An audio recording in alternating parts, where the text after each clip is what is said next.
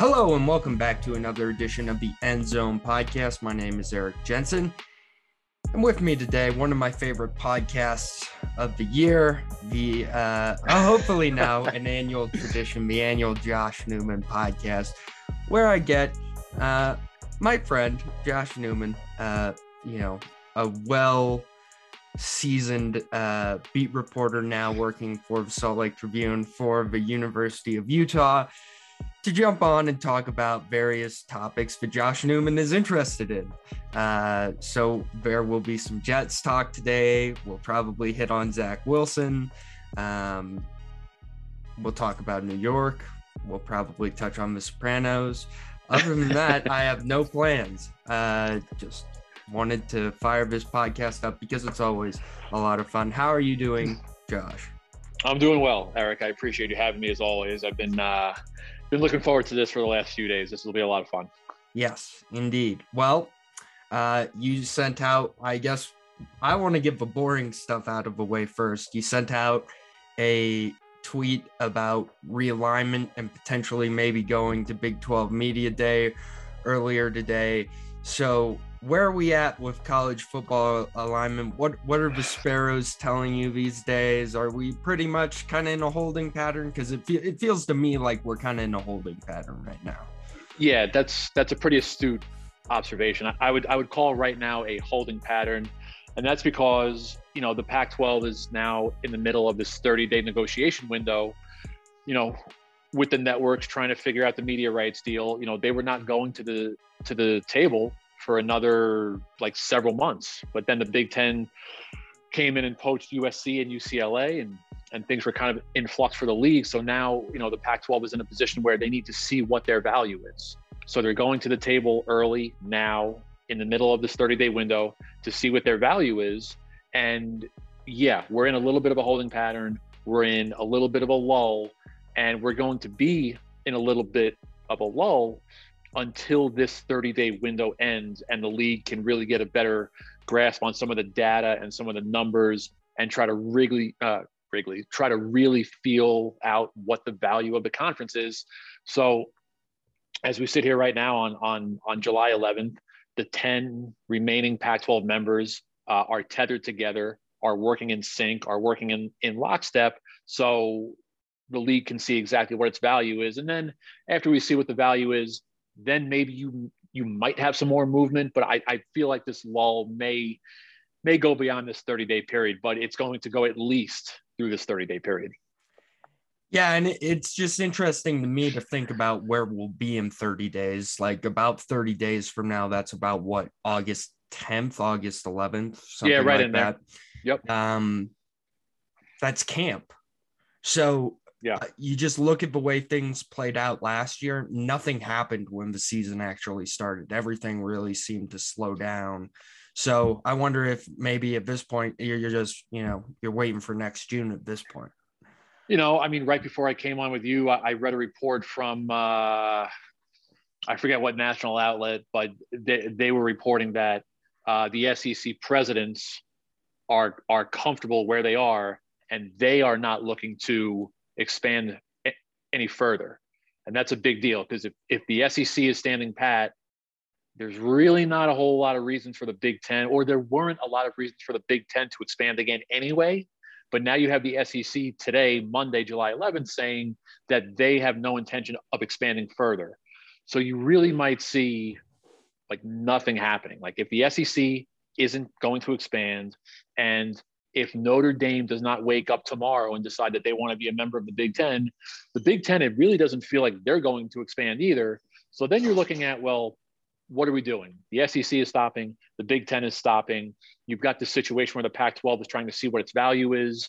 Uh, the Big 12, you know, they want to be the aggressor, but if the Pac 12 doesn't want to reciprocate the Big 12's aggression and, you know, have, you know, Utah, Colorado, Arizona State, Arizona, yeah, Arizona. If those schools don't want to leave for the for the Big 12, then what are we really doing here? So uh, things are starting to quiet down. And yeah, you're right. Camp is coming up. I believe Utah opens camp on August 5th. Um, they have this gigantic opener September 3rd at Florida, which is going to dictate, you know, the road that this season kind of takes. So I think no matter what happens here, whether you see no more expansion, some more expansion, some movement, at some point, things are going to quiet down fully and things are going to start refocusing on the season that's coming up. And the players now, the coaches now, none of the realignment stuff has any bearing on what this season is or or or will be or or could be. I, I think that's a, I think at least from a Utah perspective, I think that's getting a, a little bit lost here. That Utah has this, you know, they're the you know reigning Pac-12 champ, coming off a Rose Bowl.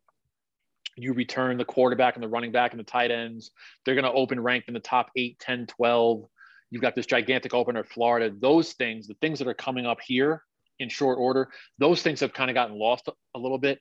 And just from my perspective as a beat writer, I am looking forward to getting back to what's happening now and, and, and gearing up to cover this football season.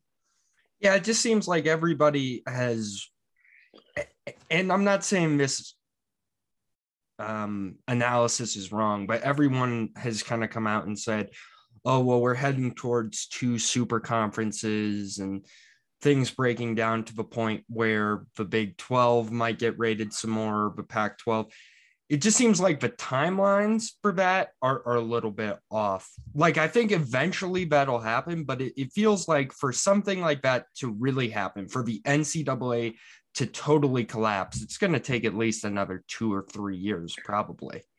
Yeah, I, th- I think we're that's another astute point by you. I, I think we're I think we're years away from from what you're talking about, like a true like power two, so to speak, Big Ten, SEC and then whatever number three winds up being, whether that's the Big 12 or some sort of Big 12, Pac 12 or Pac 12 ACC merger. I think what we're looking at here is, and again, these things are fluid, things change, opinions change. Um, I think what we're looking at here is you're going to see this next round of TV deals, right? The Big Ten is still in talks, in negotiations. We just talked about the 30 day window. I think you're going to see this round of, of TV deals. And then the next round in five years or seven years, you're talking about the year 2028, 2030, the next round of TV deals, I think that's where you might start to see some finality and start to see a true power two or or, or power three kind of kind of take control of things. And yeah, maybe at some point the NCAA d- does go away, at least in terms of its governance of uh, uh, of college football. Yeah, and I mean, also you got to think like the playoff that's up for renew i know they yep. decided not to renew but the playoff that's up for renewal in what like two years about um, uh, i think we're tw- uh, 2026 i think and yeah that's another that's another thing right we don't have any clarity on what the playoff is going to look like that is a largely tv media rights driven kind of thing and yeah if it's a you know i think we're all under the assumption that it's going to be eight teams, 12 teams. What is college football like if we get to if we get to a 12 team event? There's just the thing that people have to remember is this has been going on now for about 10 or 12 days. Nobody really knows anything. Okay. This is like a presidential chancellor level, you know, thing that's happening here. The athletic directors have a voice in the room, of course, but they're not making the ultimate decisions. The coaches don't know anything. There are so many variables.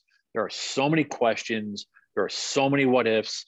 And I understand that people, you know, fans especially, want answers now, now, now. People are nervous. People don't know what's going on. My advice, not that anyone's going to take it, but my advice is to settle in because I think we're a long way, a long way away from really getting like the ultimate final answers. It's going to be a long time before we get some, I think. Yeah. I think you're right. I, I feel like it's going to take a little while for this all to shake out. But now that we got that out of the way, just very briefly here, if there was a part of Utah's roster, if we're talking about Utah football now, that you think has been undercovered this season, but you might think plays a bigger role in the season this year, what what do you think that position group might be? That's an interesting question. Um, I mean, me personally, I think, you know, the quarterback situation is obviously pretty set with Rising, um, and and that hasn't been the case in a in a number of years at at Utah, right? You had a quarterback competition in uh, I think it was 2018. You know when Tyler Huntley and, and Troy Williams, and then you know Huntley was the guy in 19, and then you had Jake Bentley versus Rising in 2020, and then it was Rising Charlie Brewer, and these when there's a quarterback competition, that is like all encompassing. That just hangs over everything at least from a, a, media standpoint, like you're trying to cover camp, but like the biggest story of camp is always the quarterback. If there's a quarterback competition, that is taking over everything. So I think the quarterback situation here at Utah is, is very interesting for a couple of reasons. One, you have this fifth year guy in, in Cam Rising who's in his fourth year in the program. He's the unquestioned starter. We saw what he did last year coming in for Charlie Brewer. You know, he was dealing in the Rose Bowl, you know, uh, before the concussion. If he doesn't get concussed, who, who knows how that game ends? But the fascinating thing at the position here is behind Rising. Okay, is it Ja'Quinden Jackson? Is it Bryson Barnes? We all know that Bryson Barnes was, uh, you know, was QB two for the Rose Bowl. Came in when Rising got hurt, threw the touchdown to Dalton Kincaid. You know, was almost a hero. So, what is Utah going to do behind Rising? Okay, Ja'Quinden Jackson is, I think, very clearly uh, you know, a more, uh, you know, a better athlete, a more, a more mobile player. Uh, he's gotten his throwing mechanics together. Uh, he's, you know, they've built him up to the point where, yeah, he, he, he could be the backup. He, he, he wasn't ready to be that guy, you know, five, five, six, seven months ago, but he might be now. And, you know, the, you know, what's the old, um, the old cliche in football, the backup is always one snap away well, it's it's very important that Utah figures out who the who the number two guy is because you never know what could happen in front of you, uh, as we saw during the Rose Bowl when Rising went down. Yeah. The quarterback, obviously, that's a huge deal. Um, so you think just the fact that that's stable, you think that's kind of the biggest story? Oh, I don't know if it's the biggest story, but I just didn't want to be cliche and talk about what we've been talking about for you know forever. I mean, I think there's, I think there's a lot of questions. I mean, I think that roster is is is very talented, um, but there are questions. I mean, uh, you know, the wide receiver situation is is Devaughn Vele your number one guy? I mean, he's he's shown flashes through his time here. You know, he's got the size. He can he can go over the top of guys, but it, as a number one guy, he, he just hasn't been asked to do it before. Like, is he going to walk into the swamp on September 3rd and catch eight balls? I don't know because he's never had to do it before. So, um, Devaughn Vele and Money Parks and other guys, while talented, they're very green. They don't have the experience. They haven't had to do this before. And to that point, you look at other positions. I mean, look at linebacker, right? You can't just replace Devin Lloyd and Nephi Sewell just given what they've done. Um, you know, Karene Reed has um, again, has shown flashes, played pretty well last year. But then you look at a guy like Lander Barton. I mean, Lander Barton is an 18 year old freshman. You're going to ask him to go into the swamp and, and, and play a huge role. He's capable, he's talented, hasn't done it before. I think the linebacker room, you look on down the depth, probably the most talented room on the defensive side of the ball.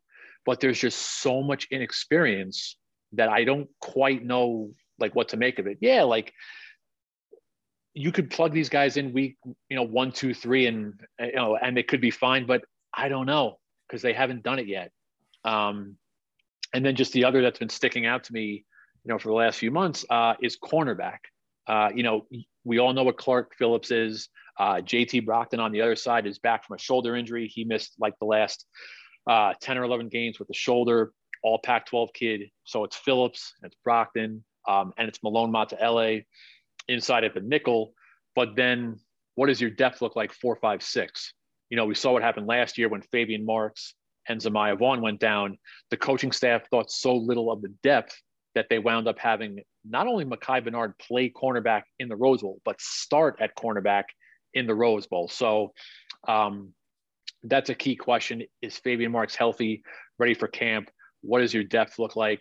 And this is just, you know, kind of this all encompassing, overarching point of I do genuinely think that this roster is very talented and, and is capable of doing something significant this fall, but there are absolutely questions at key positions on the field. I don't think anybody rational can deny that. Yeah. it seems like there's youth. It, it's a good roster, but it's still a pretty young roster. I mean, outside of and even even Rising's young. Like this will be what his yeah Rising technically sophomore-ish year. He's a well, he's a eligibility. I mean, look, he's been in college for five years. Okay, he spent a year at Texas. This is his fourth year at at Utah. He's in in some sense he's an experienced guy. In another sense, he has started. He started the opener in 2020. He started the final 11 games last season. So he's only got 14 starts. It's not a ton of game experience. That's I've I've kind of gone away from that being an issue just because he was so good last year and he is a bit of an older guy, right? Again, fifth year, which means he's 22, 23 years old. But yeah, that sh- that probably shouldn't be understated that he's on that he's only started 12 games in his career. That's that should probably be a factor. Yeah. All right. I want to move to the more fun topics now. Um the Yankees. And more specifically like Yankees beat reporters. Like what's up with that? Because the Yankees have won 61 games in mid July. And I read, you know, my dad has a subscription to the New York Times. So I read it and I read their local coverage of the Yankees. And they are just about as negative as it comes on the Yankees. Like, constantly. I, I don't I really don't understand. Like, I understand that beat reporters' jobs is to report what's going on with the team and not lean one way or the other. But they are a 61 win team, and they just, the beat reporters just nitpick every like sm- minuscule detail. If you read some of the stuff, it doesn't feel like they even think they're a pennant contender in the AL. Like, I I just do not understand uh, New York media coverage, but I do enjoy consuming it because everyone seems to, to everyone wants the teams to win, but even when they win, they still kind of hate the team for some reason. Yeah, I mean, you lost me at contending for the pennant. Like nobody cares about contending for the pennant. Nobody. World Series. That's it. And if you're not looking like a World Series contender, like, look, I think, I think Yankee starting pitching is a bit of an issue, a bit of an issue right now. They need to figure something out by the deadline. And those are the types of things that can cost you a World Series. And yeah, that's the type of thing that, yeah, like New York beat reporters pick on things across all the sports, all of them Yankees, Mets, Giants, Jets, Knicks, Nets, Rangers, Islanders, Devils, all the time and especially if you're reading uh, the tabloids, if you're reading the Post, if you're reading uh, the Daily News. Personally, for my New York sports, I think the Post generally does a better job than than most. I think their Jets coverage is is is top notch in the market. I read all of it, but yeah, that's since the beginning of time. I mean, I, I, as a kid in New York, we would get Newsday delivered to the house and then my dad on his way home from work would, would pick up the post and i would consume that too. And i remember from a young age thinking that the post and we're talking mid late 90s when the yankees write the core four yankees with jeter and mariano and every day it would be nitpicking something like mariano blew a save. Oh this is a thing. Like we're going to be writing about it for days. Jeter's in a one for 19 slump. We're going to be writing about this every day.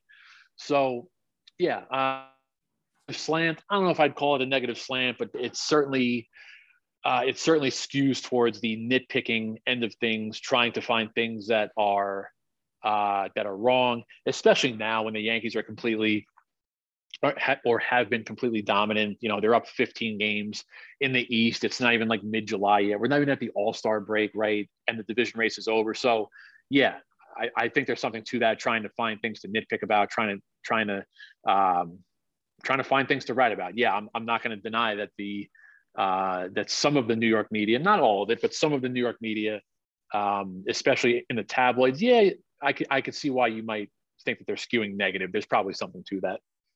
Yeah, it was just something I know. I, I also listened to uh, a podcast with uh, I don't know the Ringer does it. It's like New York, New York. I I listen to that just because you know something about just like but that sports market just fascinates me. Just like Yeah. to no end. It's just like really interesting because it's just so different from from here. It's like a totally different world, the way things get covered and the way people talk about stuff.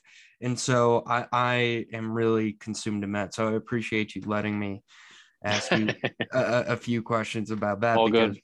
you know it's uh, it's just it's just interesting. And I mean, don't give me know don't even get me started on Mets fans who think their team is like collapsing while there's like maybe like a four game losing streak and all hope is lost. So that's just a really just it's just like a really interesting kind of it's definitely just a really interesting market to follow.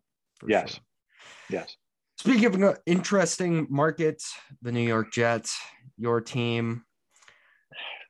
So much has happened with the Jets over the past uh, offseason. It really does feel like they were one of the more aggressive teams um, this offseason. They had what a lot of experts considered to be a stellar draft, and they did some good stuff in free agency to shore up the offensive line and stuff like that. Where are you at right now on the Jets? Just a, a lot going on with them going into this year. How how big is this year for them to have success? And what what do you even measure success as at this point? It's hard to measure what success is for this team right now. Like, I'm not under the delusion that they can win 9, 10, 11 games. Like, the roster is not good enough. I think they've taken like very positive steps forward in free agency.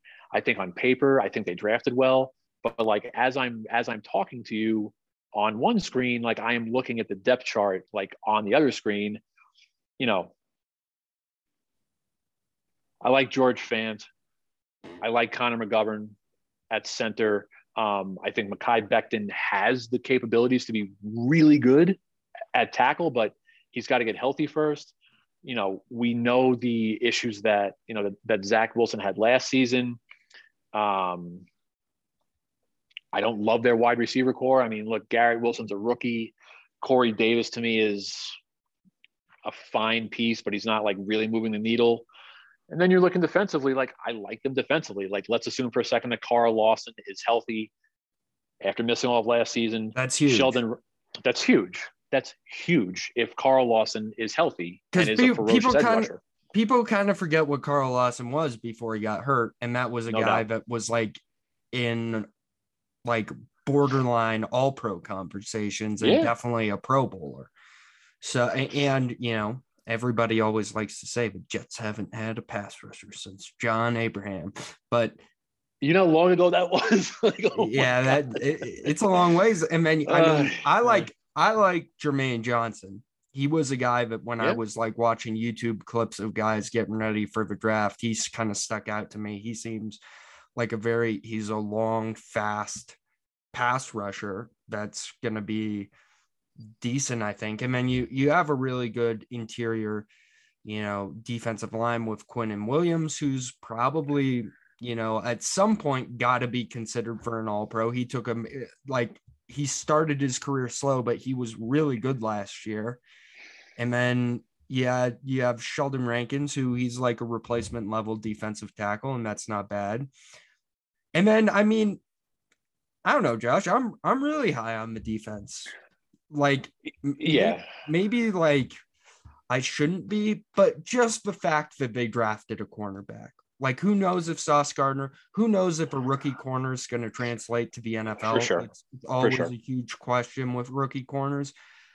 But if you believe what the draft experts say, Sauce Gardner will lock in their day one and be an average starting cornerback, which is something I cannot stress this enough. The Jets have not had in like five years.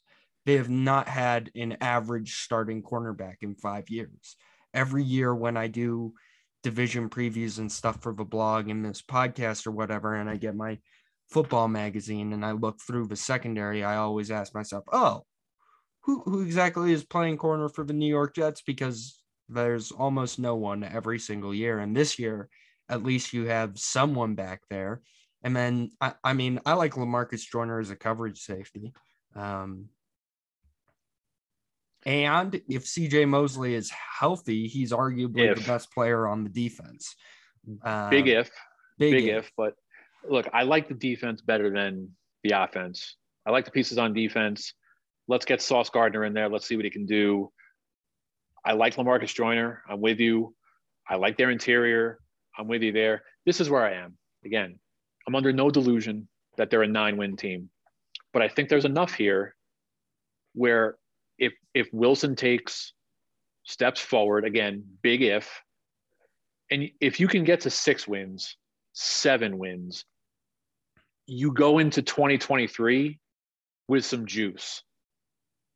If you get to seven wins, you go into next season, then it's time to really do something. I think a lot of this falls on on Wilson because the early returns on Zach Wilson last season were not good. He looked very out of place. He looked very unsure of himself. And this, look, this is New York. Okay, you're not the the leash is not going to be very long. Okay, you had year one, you'll get year two, obviously. And if you don't, if he doesn't show some, if he doesn't really show tangible progress, year three might be it for him. Like that's what happened to Darnold. I think the Jets like broke Sam Darnold. I don't think that they did him any favors with the coaching staff and the pieces around him. But but that's what happened. Year one, year two, year three, you were bad, you're out. That that's what this is going to be. Like if you think you have a roster and you think you have some pieces, if Wilson is clearly not the guy, they're not going to waste five years trying to figure it out. Right. So for Wilson, for Wilson specifically, this is a very important year to show something. Yeah. I do like the offense more than you, I think. I thought now it is concerning. I will say this is the one thing that concerns me is I like Elijah Moore, but by far Elijah Moore was the best last year when Joe Flacco was throwing him the football. That that's not good. That was a real red flag to me last year was the fact this guy and I mean, like you said, you follow the Jets coverage. This guy was a training camp all pro. Like the New yep. York media was salivating over yep. Elijah Moore, and he really didn't do anything until Zach Wilson got injured. And that that to me was a red flag because if for some reason Joe Flacco is able to make you a more productive wide receiver than your first not round great. pick, that's not positive in any no. way, shape, or form. And I I love Zach Wilson because I'm from Utah and I like it when people from Utah do well in the NFL. But like he does have to he has to be a top 15 or better quarterback this year, or he won't make it to year three. Like there's just too much. I think there's too much talent around him. I like Garrett Wilson. I don't think the rookie wide receiver thing matters anymore. I think call the college game and the NFL game at this point are so similar that you look at the past few years, Justin Jefferson, you know, DK Metcalf, AJ yep. Brown. Like yep. it does not take time to develop as a wide receiver in the NFL. If That's you're fair. a great wide receiver in the NFL, you're going to show up day one and you're going to start making plays. And I think we'll know very quickly whether or not Garrett Wilson is a game changing NFL wide receiver because yeah. you can see it pretty quickly at this point. And Corey Davis is fine. He's a replacement. He's, he's fine. That's he's like the re- perfect word for Corey Davis. That's yeah, he's a replacement level wide receiver. He's not anything special, but he, he'll give you. If you're a good enough quarterback, you'll get like 700, 800 yards and maybe three touchdowns out of him. That would be great. Are which you, would be, what? Would be if you're telling me I'm getting 800 yards from Corey Davis, I'll sign up right now. Yeah, like if and, and that's that's a good testament to we'll be able to tell if Zach how good Zach Wilson is too, because a replacement level NFL quarterback should be able to get Corey Davis about 800 yards. You look at Tennessee Fair. and Ryan Tannehill, who I view as kind of this middle guy in NFL quarterback play. Ryan Tannehill gave Corey Davis about 800 to, I think he actually had a thousand yard season with Corey Davis. That's why he made all his money in free agency. But Um, yeah, it, will just be really interesting. I just, yeah. I like the running back room too. I like Breece Hall. I like Michael Carter. He was pretty okay last year. I still worry about the offensive line. It just really concerns me that Mekhi Becton is like showed up one with that shirt and then if you listen to that full day's press conference, Robert Saleh afterwards says something to the effect of, "We'll, we'll see what he looks like when he's in camp." That's like, not good either. Like, like it's like he showed up and he came to the media and he was like, guys, I'm ready to go. I'm ready to fully commit myself. And the coach almost immediately gave him a vote of no confidence. And that's not good. No. And look, and why there's really not a lot of reason to be giving him a vote of confidence just with the way that his career has started. I I I am not I am not optimistic that Mekhi Becton is going to be, you know, a high level NFL right tackle. What reason do I have to believe that that he can be that? There's no well proof. because he has shown it before. Eh, he I mean, he has put up really good NFL game tape. Not not enough, but not enough. He's been injured right. and out of shape. yeah, too. Fair enough. Yeah, he's done it, but but when he's there, like he works. He looks like when, a Pro Bowler when he's there right when he's there right i'm getting all stressed out now i'm getting all stressed out talking about this uh, I, didn't, I didn't mean to stress you out I it's apologize. all good i love it i love it yeah no be you know i like i like the jets i'm not gonna lie i'm always too high on a team and they're definitely the team this year but i'm like irrationally overconfident. Like I really do think they can win 10 games. I just believe in Zach Wilson.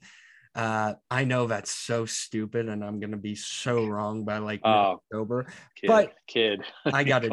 you know, I make the same mistake every year and I'm just gonna keep making it. I like being I like I like being overly optimistic on like three teams a year and being all right, all right. You gotta take a shot.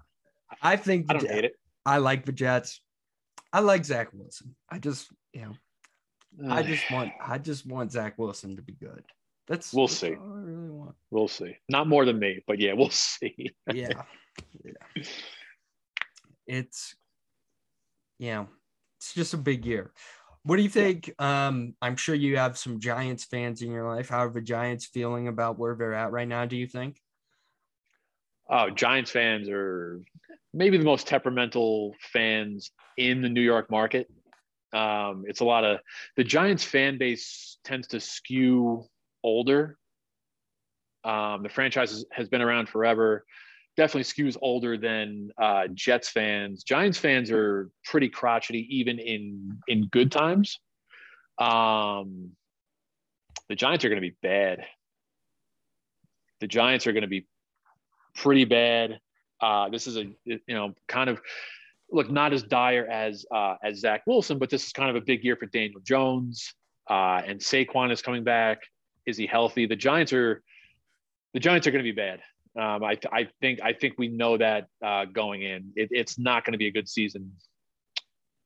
It's not going to be a good season for the Giants. I'm, I'm having trouble. Like I'm like I'm sitting here and I'm having trouble trying to find like the silver lining. I'm I'm not sure what it is to be honest with you yeah, I'm just interesting to see how it plays out because for the first time and like really since Dave Gettleman has been there now that he's gone, like the year he left, they actually had a pretty good draft this year. They made some yeah. they made some solid picks and they started to build up the offensive line, which has been terrible for years now, and the defensive line, which has also been kind of terrible for years now. Um, but I just I hope they have the right people in place, and I think they do. But I agree with you that it's probably going to be a pretty bad, like long year. I don't. Yeah. I don't know. I kind of thought. I guess you know the quarterback class this year was terrible, but you could have probably taken a swing on like Malik Willis in the second round if you really wanted to. To, to just because I, I don't know if Daniel Jones lasts a full year to be to be honest with you. I mean, I'm like looking up and down the roster. I mean, the offense is like a big wolf. There's just nothing on this offense. See, I disagree. I like I like the weapons that they have consistently. Do I you? know I know Sterling Shepard never stays healthy, and that's a problem. But Kadarius Toney last year when he played looked like a difference changing, difference making NFL wide receiver. And Kenny Golladay has shown at some point in his career that he's can play at a Pro Bowl level. So I, I do think that there are pieces there. I, I I would disagree with the fact that I think their offense is bad. I think they have pieces at least. Maybe. I'm just, I don't know. On paper, I'm just, I'm just not seeing it. And I'm kind of stuck on the fact that Daniel Jones is just not, does not look like the guy No, at all. certainly not. At all. No. So, Never really has, unfortunately. That, No. that that's been No. kind of a you know day one Yep. issue with. You're with not wrong. Um. Finally, to wrap things up here, I did watch The Sopranos this year. I enjoyed it. oh, that's quite- right. I, That's I, right. I enjoyed it quite a bit. You know, I Okay. bought HBO Max last August Yep. and basically told myself, all right, I'll keep this for a year so I can watch The Sopranos. Turns out HBO Max, I'm just going to free advertising here. It's just the best streaming service. It's awesome. Like, Yeah. but by far, like, you probably don't need anything else. Most of what you need is on HBO Max. I, I, I think I'm not really a Netflix guy or, or, uh, you know, Hulu has too many ads for me, and I'm not Sure. gonna, you know, pay for the no ads version. But you know, my first question is, which is the next great HBO drama I should get into? I tried The Wire. I tried it for like five episodes, and I just cannot get into it. Unfortunately. The Wire is the the the Wire is tough because there's a lot there's a lot going on at all times and different storylines. And if you turn your head for a second, you're going to miss like this one thing that's going to come back in like three seasons.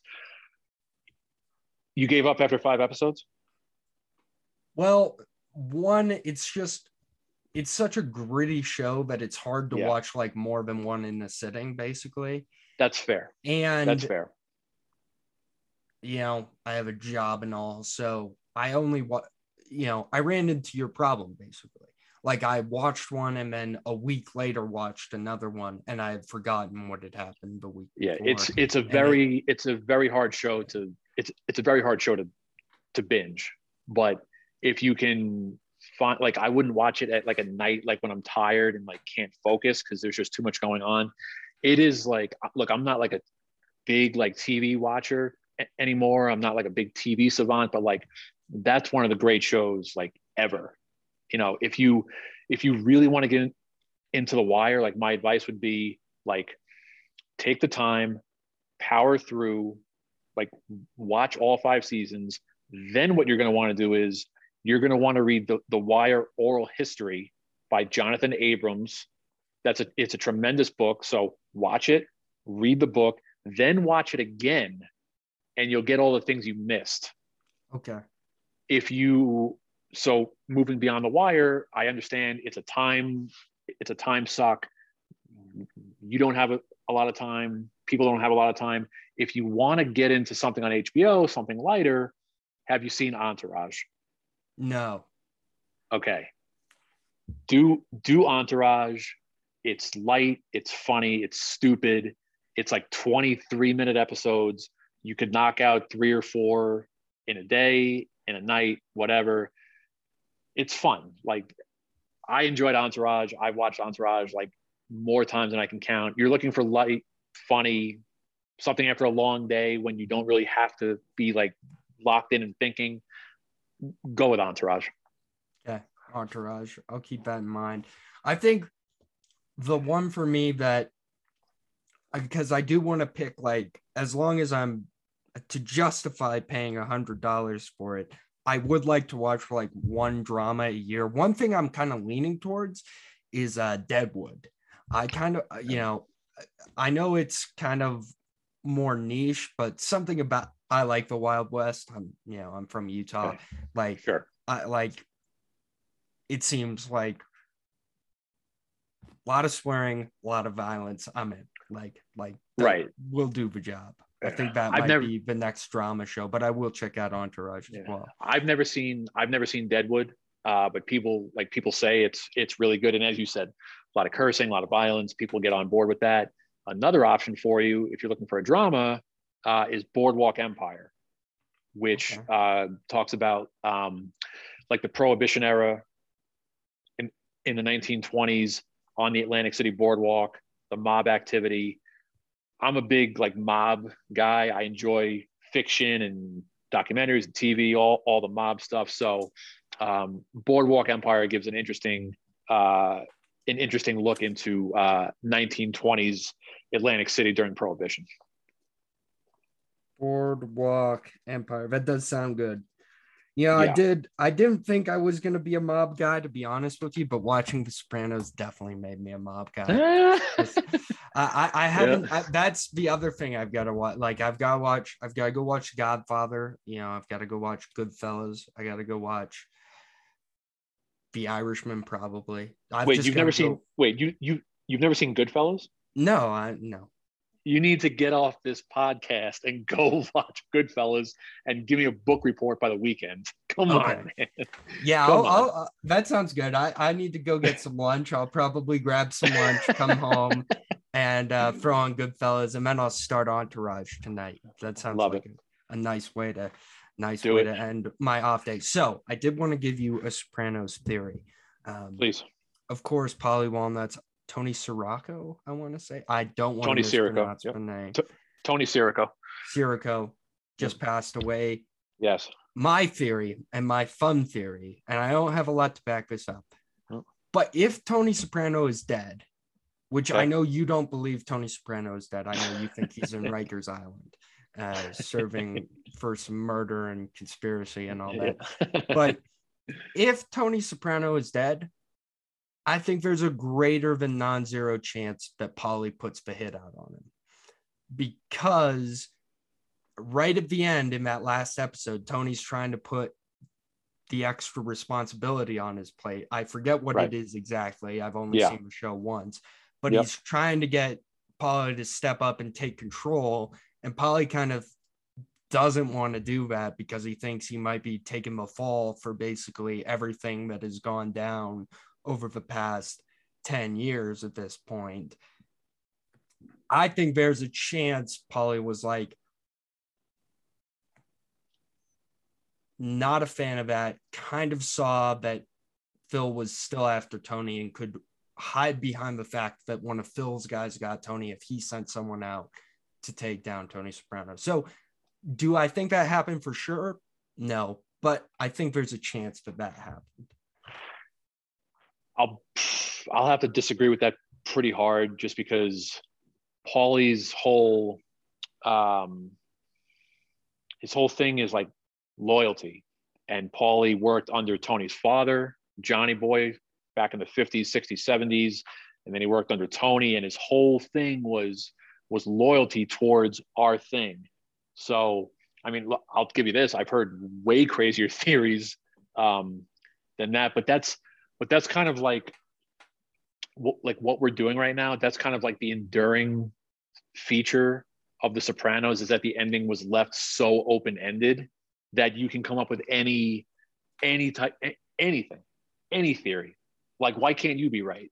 I disagree, but yeah, okay. Like anything could be possible. That's that ending was very very frustrating, very frustrating that it ended like that. I sent out a tweet, sort of in jest, sort of not, but my favorite Sopranos character was Ralphie. You you hardcore disagree with that. Oof. Let me just tell you why I like Ralphie. He's brutal. He's like, I know he's not a good person. I get that. But I love bad guys. I just love bad guys. My favorite Batman character is the Joker. My favorite Star Wars character is Darth Vader. Like, I just root for the bad guys. I like mm. the bad guys more than anything else. And he's just a tremendous bad guy.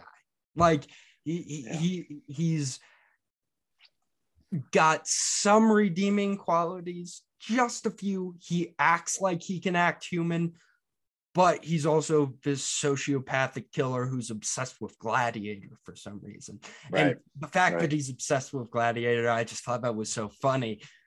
I did quite enjoy Baralfi seasons.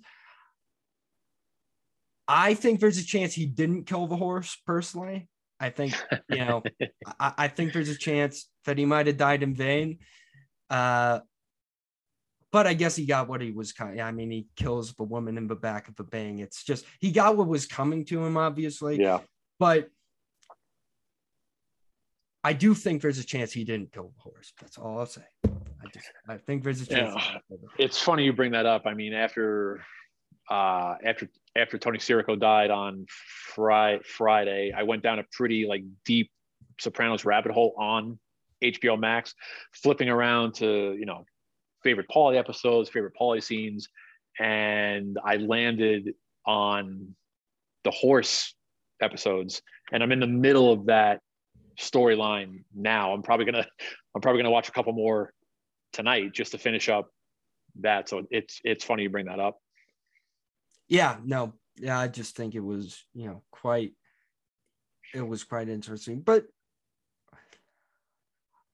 it's hard to not watch the show and not say your favorite character is Tony Soprano because I do just love the character of Tony Soprano. He's just like one of the best written characters of all time. Like hands down, no doubt about it. yeah. it. Like and he uh oh sorry, go on. No, I, I didn't have much more to say. Oh, I was just gonna say it's you know, he uh I remember I read look I, again I read mob stuff. I've read I've read everything. Like playing that character like took a real like emotional heavy heavy toll on on James Gandolfini. Um, and he died young. It's a it, it, it's a shame. He, he he really died too young. I think he was 53 or 54. Um, just this legendary legendary television actor. Um, and he was perfect. He he was perfect in that role.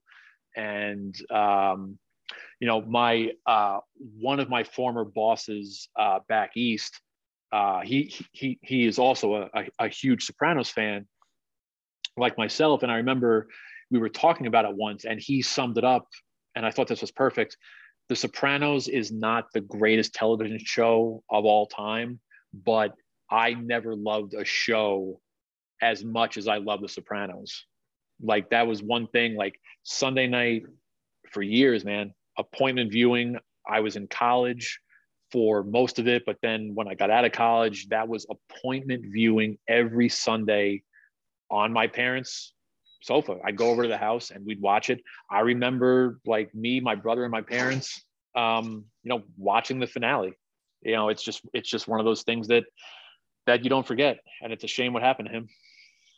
Yeah, I'll, I'll send you this YouTube documentary I was watching on him. It was quite. I'm sure you've seen it, but it was now send it. Yeah. It, it it was really interesting. I'll have to dig back and uh and find it. But um no, I, I, I would just like to say I don't think you directly recommended The Sopranos, but uh, you know, you you were certainly an influence to having me watch The Sopranos, I appreciate and I'm glad I watched it. You know, it was a, I appreciate that. It, it was a it was a fun show to watch, and you know, I enjoyed it quite a bit. So good.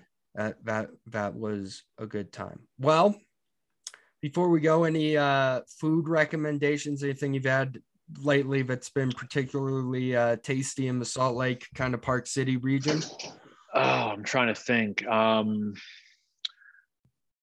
no, I know you're a big really, beer guy. Any beer recommendations? We have not. I have not ventured out a ton. I am sitting here and I'm going to find the name of this coffee place that we just went to on Saturday morning. We took the baby and we ventured out if my phone will cooperate. No worries. Uh, it's okay. No, it's uh, oh, Backdoor Deli in Park City. Oh, this. This just jogged my memory. Uh, I love love a good sandwich. Huge sandwich guy. Love delis. I was in Park City last week on a day off. Had the baby with me, chilling out.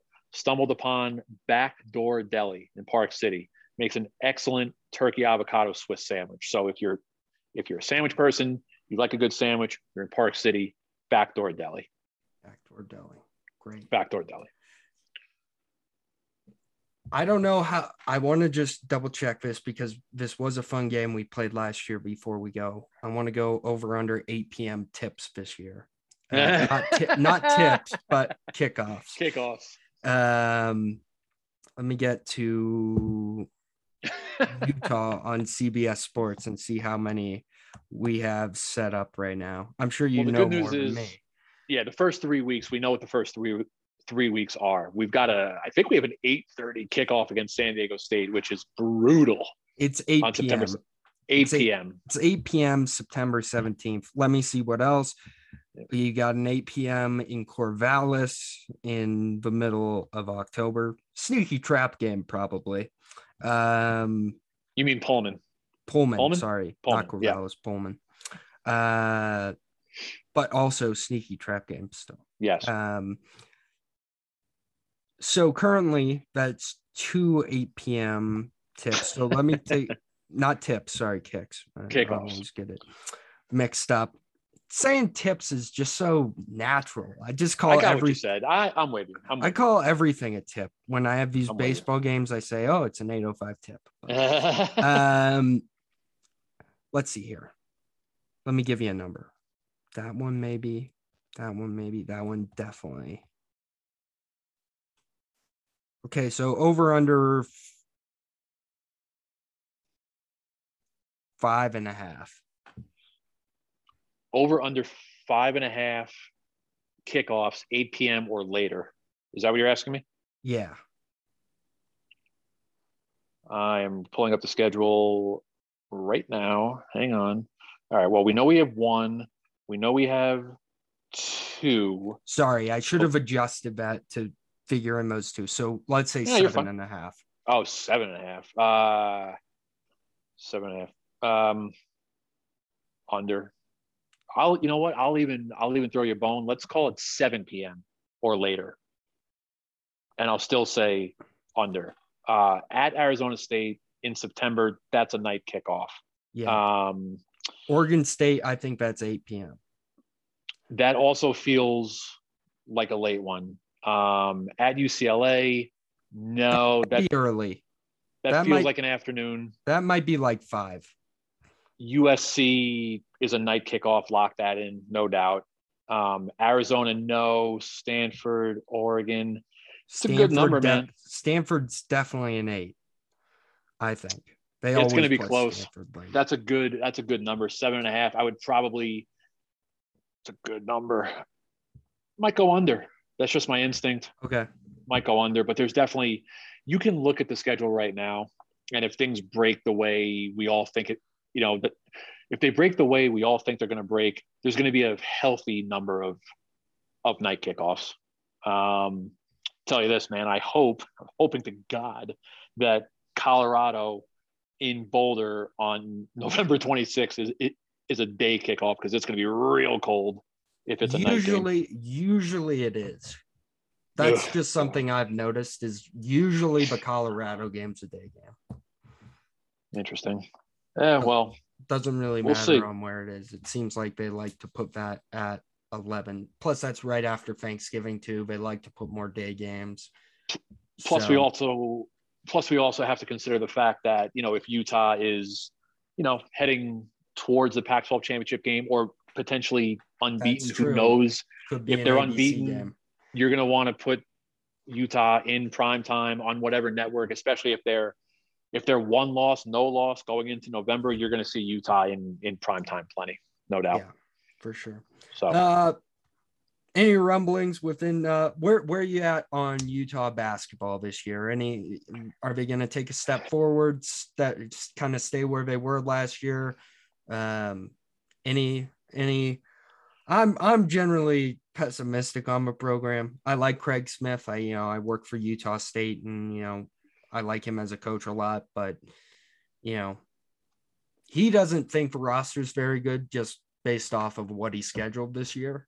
I think. I think you can tell a lot about what a coach thinks about a team by the way they schedule.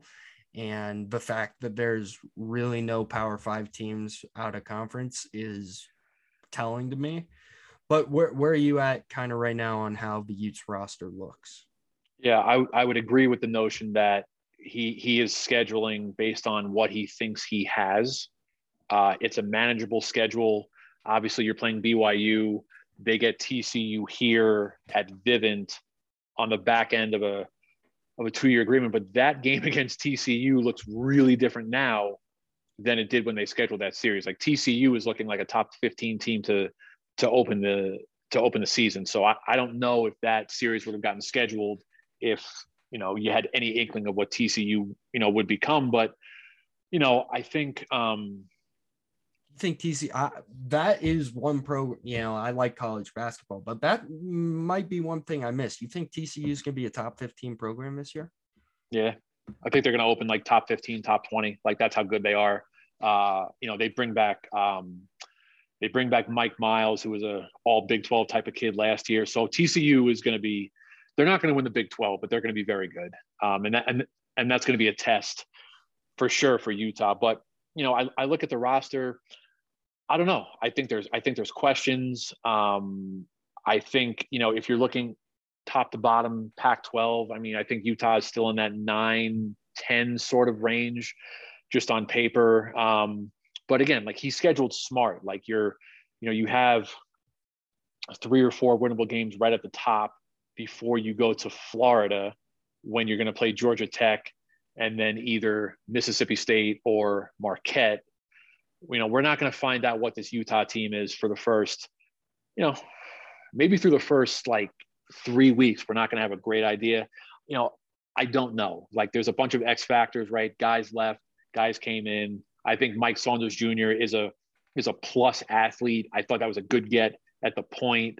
Um, as we record this on Monday, I've got something a little on, on the longer side coming on Ben Carlson, who's a, a Wisconsin transfer you know, big six nine kid, kind of a stretch four, can step out and shoot it. I think he's a big key, you know, a big piece of the puzzle here coming up. Um, you know, we'll see what the rotation looks like once things get going. The media or some media is, is going to get a look at a summer workout uh, later this week. You know, we can at least at least see what they look like. Um, you know, we're not going to make any sweeping judgments, but at least we're going to get a first look at, at at what these guys look like. You know, the big thing that sticks out to me about about Utah as we sit here in July is that I think the same problem that the roster had last year is is still here this year, and that's size. Okay, you have Branden Carlson, Riley Batten transferred, Lahat Thioune transferred. Um, again, Carlson is kind of this six nine stretch four, can you know can step out and shoot it. Is not your typical bruising type of guy. Uh, two questions here. Can you get anything out of Gavin Baxter, transfer from, from BYU? He's only played like 16 games over the last three seasons, dealt with, I think, back and knee injuries. Uh, and how much can you lean on uh, Keba Keita, who is, you know, a physically imposing, defensive minded, albeit raw, big man from Wasatch Academy, who committed in uh, in April. I don't think Keita is ready to shoulder a huge load. I don't think you can put him out there for 25 minutes uh, and be comfortable with it. He's just a little too raw. He's a little too limited offensively. So what do you do? So that kind of leads me back again. I, I think they're really going to have to get something significant out of Ben Carlson, or they're going to be in some real trouble up front. Okay. Well, real trouble up front. Haven't you know? That seems like what I've heard for the last, you know, ten years. Sorry. Well, not ten years. Definitely not ten years, because at least it was some success in like the mid 2000s. Where are you at on Arizona? Do you think they staged good this year? I, I just want to pick your brain on some because uh, I, I kind of think I like Tommy Lloyd, but I think they'll take a step back, especially losing what they lost in the draft. And they lost a lot, but they also return a ton. They lost a lot, but they do return a ton. If you're asking me, who do I think the favorite in the Pac-12 is right now? I think it's still Arizona. Um, UCLA lost a lot. Oregon Oregon is Oregon, right? Like Oregon is going to be there. I think Dana Altman is the elite coach in the Pac-12. Um, you know, they went on this run during the winter of like 10 out of 11. You know, they looked like they were going to steal a bid. They faded. They wound up in the in the NIT, but I still think I still think Dana Altman is is really really good no matter what he uh, no matter what he has at his disposal. So yeah, right now sitting here in July, yeah, I think it's still Arizona. I think it's Arizona's league to lose. Great. Well, Josh, thank you so much for joining me. I appreciate of course, you giving man. me about an hour of your time here in mid July, hoping that I can uh, get you back on next mid July when when things slow down a little bit. No off season this year. Very, very, No. very, very, uh, very crazy, uh, crazy summer, and we're you know we're not even at Pac-12 media day yet, and there's No. still a lot to talk about. So I appreciate you coming on during the busy season, uh, as it is turned into. Thank you so much for your time. I appreciate it. Of course, man. Thanks for having me. All right, we will be back later this week with a more in-depth review and preview of the AFC East. We'll talk about the Bills, Dolphins, Patriots, all those teams. Then, until then, thank you very much for checking us out. Follow us on Twitter at EndZonePod. You can follow me on Twitter at Eric Jensen Sport and at Eric18 Utah. And you can find Josh Newman's writing at the Salt Lake Trib. Go subscribe to that great newspaper here in Salt Lake if you're interested in some Western United States coverage. Anyhow, thanks again, Josh. We appreciate you. We will see you all next time. Peace out.